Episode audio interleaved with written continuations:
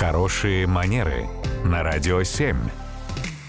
Татьяна, доброе утро. Доброе утро. Доброе утро, Татьяна. Э, Слушатель Денис интересуется вот чем. Существует ли этикет поведения в тренажерном зале? Ух ты, вот как. Да, на самом деле, конечно, ну, определенный этикет поведения э, в любом общественном месте существует, в том числе и в тренажерном зале.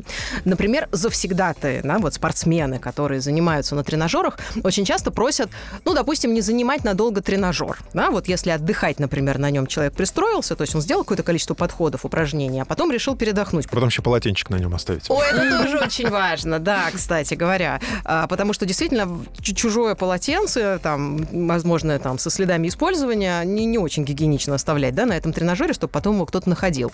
Точно так же, как считается хорошим тоном, если вдруг, ну, на тренажере остались какие-то следы нашего на нем пребывания, как-то за собой все это там убрать.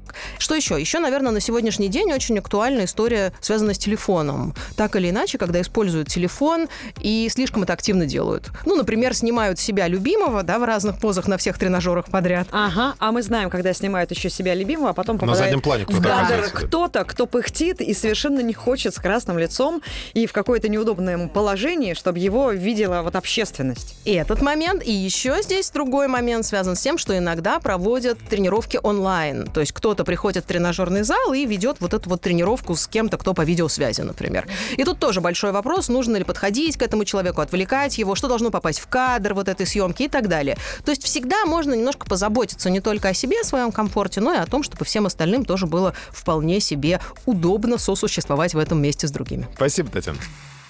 Радио 7.